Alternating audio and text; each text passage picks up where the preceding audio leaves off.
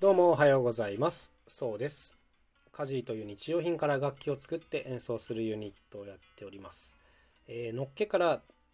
ちょっといきなり申し訳ないんですが、えー謝らないといけないことがあります。えーここ2、3ヶ月ですね、えー美健さんのコンテストの Like the Best という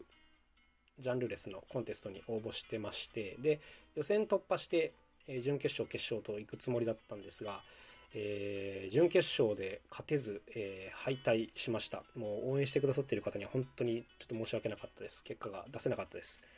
えーまあ、お詫びといってはななんですけども、もう決勝で出す予定の動画も実は作ってまして、えそれを昨日 YouTube の方にアップしました。強制ソーシャルディスタンスマシーンというコンセプトで、え僕たち2人がですね、あの適切な距離を保ちながら演奏するという、まあ、非常にこうバカバカしいけどなぜか迫力のあるようなそんな映像になっております。はい、概要欄にあのリンクを貼っておきますので、まあ、よかったらご覧ください。でもコンテストすいません結果出せなくて申し訳ない悔しいです。あの力不足だなと思います。はい、ということもありですね、今回のテーマは自戒を込めて、えー家事の弱点というテーマでお届けしたいと思います。え正確に言えばですね、家事の弱点というか、僕の弱点ですね。あの、くままの弱点ではないですよ。僕の弱点なんですけども、まあまあ、あの、2人でやってますから、すいません、家事の弱点というふうにさせてください。で、まあ、弱点と言いつつなんなんですけども、家事って、あの、いいところすごく多いなと思ってるんですよ、自分では。あの、独自性は結構あると思うし、うん、なんか追求してるし、あの、お金もなんとか回せてるし、うん、なんとなくこう活動を続ければ世の中にとっていいことがあるようなそんな雰囲気もありつつ、あの、いいところたくさんあるなと自分では思ってるんですけども、昔からの自覚してるんですけども、決定的な弱点が一つあるんですね。あの、分かっちゃいるけど直せないみたいなところが一つあって、まあこれ何かっていうと、人を巻き込む力が弱いんですね。本当に弱いんですよ。うーん。いくつかこう要因っていうのはあって、あのこれあくまで僕のですよ何回も言いますけど、うん、いくつか要因はあるんですけどもまあ一番大きなものはですね何かこう仕事をする際に僕がですねできるだけ少数精鋭でやりたいと思ってるっていうのが大きいですね。あの自分の信頼のおける人と仕上げたいと思ってるのがもうすごく大きくて。要するに大勢の人が関われば関わるほどあのノイズが増えるというふうに考えちゃってるんですよ。これ自分のね昔から自覚してるところでいいところでもあるけれども悪いところでもあるっていうところなんですけど。例えば作品を作る時にできるだけ自分と自分の信頼してる人間だけでアイデアをいいアイデアを出し合ってリスペクトを持ったまま最後までやり終えたいっていうところがあるんです。あるし実際そうやって多分ずっとやってきてるところがあってあの大勢の人と関わろうとしてないっていうところがあるんですね。あのもちろんその広報の段階ではあの大勢の人に向けて告知とかをするんですけど少なくともその制作の段階で多くの人を巻き込もうとしていないっていうところがあります。うーんあの全然的外れな話かもしれないんですけど自分たちはあの大手の音楽事務所とか大きな組織に所属しているってことは全くなくて本当に2人だけでいろんなことやってるんですね。でただもしそういうところに所属した時になんかいろんな人からいろんなことを言われそうだなめんどくさいなと思っちゃってるところがあるんです。あの実際言われたことは全然ないんですけども。まあなんかそういうことが起こりそうだなみたいなところがあって昔からあのそういった大勢の人のところに踏み込まないみたいなところがあるんですね、うん、でまあ実際あの少人数でやってるとね楽なんですよ。あの話がめちゃくちゃ早く進むしうんとなんか濃さっていうのは自分の濃度みたいなのが薄まらないし、まあ、やってて気持ちいいんですよね。うん、なんですけどなんですけどって感じがあってここ何年もそういうやり方をしててである程度のクオリティのものはくまんまと一緒に作れるなっていうふうに感じているんですが問題はやっぱりその世の中がある程度のクオリティを出せる人っていうのがめちゃくちゃ増えてるので単純にそのやっぱ関わってる人数が多いプロジェクトの方が基本的に拡散されやすい時代だなというふうにまあ思ってるし実際そうだと思うんですけども。うん。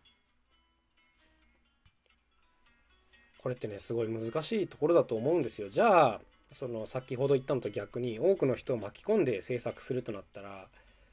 あのまあ、逆のことが起きますよね。自分の濃度っていうのは薄まっていってでやっぱいろんな人との意見をこう調整しなきゃいけないですからあの作るまでに時間がかかるようになると思います。だけれども今はやっぱこういった作り方ができた方が基本的に拡散性っていうのはだいぶ強い。うん。これはやっぱ真実だなと思っててやっぱり自分ももうこの今までの自分をちょっとそろそろ変えなきゃいけないなというそんな風に思っています。あのもう自分を変化させないとなかなかこう適応していけないなっていうそんな気がしました。やっぱりこの今回のエビケンさんのコンテストに関しても結構いいもの出せてたかなというふうに自分では思ってるんですけども単純にやっぱりね多くの人を巻き込めてないのでそういった意味でやっぱ投票の数が集められなかったっていうところねあると思います。やっぱこの結果は受け止めなきゃいけないなと思っててなんかこれをこう人のせいとかシステムのせいにするのは簡単なんですけどもやっぱりこう自分の方に原因を求めないとなかなかこういった点は改善されないのでうーんだから本当に強く感じました。今まではね面白いものを作りたいからやっぱ少人数でやろうみたいなところがあったんですけども結構こう頭をガツンと殴られるぐらいいやもうこの考え方を変えなきゃ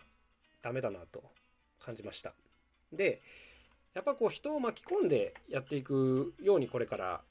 活動していきたいんですけどもまあそのね第一段階があるなと思っててでそれがあの弱さをさらけ出すことだと 思ってるんですねうんあのーまあ、ちょいちょいね、自分の弱さはさらけ出してるつもりではいるんですけども、全然足りてないんだろうな、多分、と思います。あの、結構楽器がうまくいかなかった話とかしてるんですけども、それってあの、弱さじゃないなっていうふうに、あの、ようやく気づきました。だから、こう自分が下手なところ、全然できないところ、うーん、こう自分の心理的なこうブロックになっちゃっている部分、まあ、こういったものをもっとさらけ出してその上であの手伝ってくださいってこういうことがもう絶対に必要になってくるなっていう感じです。ということで今回のテーマのですね、まあ、家事の弱点という話なんですけども、え本当に言いたかったことは自分の弱さをさらけ出していかないとっていうことです。でその上でこれからは多くの人を巻き込んで物事やっていかないなといけないなっていう、まあ、そんなあの反省も込みのお話でございました。難しいですね。あの 自分の今までこう30年ぐらいやってきたやり方を変えるっていうのはすっごく難しいんですけどうんでも変えていかなきゃなと思ってます。はい、ということでちょっとこの土日いろんなことを考えてまして、まあ、これからあのくままが来たらいろいろ相談してみようかなというそんなタイミングで今このラジオを撮っております。いやーなかなか難しいですね。その弱さをさらけ出した上で提案をするっていうのは自分にとっては結構難しいことなのでなかなか今もこうちょっと絞り出すような感じで喋っているんですけどもいやーやっぱ人間変わるのは難しいですね。人が人に変わってっていうのは簡単なんですけど自分を変えるのは難しいですね。はい。あのそんな意識でこれからやっていこうかなというふうに思っております。はい。えーとまあ人を巻き込むのはもちろんやりつつまあそれと同時にね自分のいいところも伸ばしていかないとなと思っているんで今日もまた新たな楽器作りに挑戦していこうかなと。そんな感じでございます。実はやることが盛りだくさんで結構忙しいですね、えー、今週の土曜日7月の、えー、18日にはまた家事で生配信をやってみようと思います。今までは YouTube ライブでやってたんですけども今回はちょっとまたやり方を変えて新たな試みでやってみようかなということでございます。えー、なかなかこう家事もあっちこっちいろんなサービスに手を出しててちょっとついてくるのが大変かもしれませんがよかったらお付き合いください。それでは、えー、今回は家事の弱点というテーマでお届けしました。また素敵な一日を過ごしてください。それではさようなら。また明日。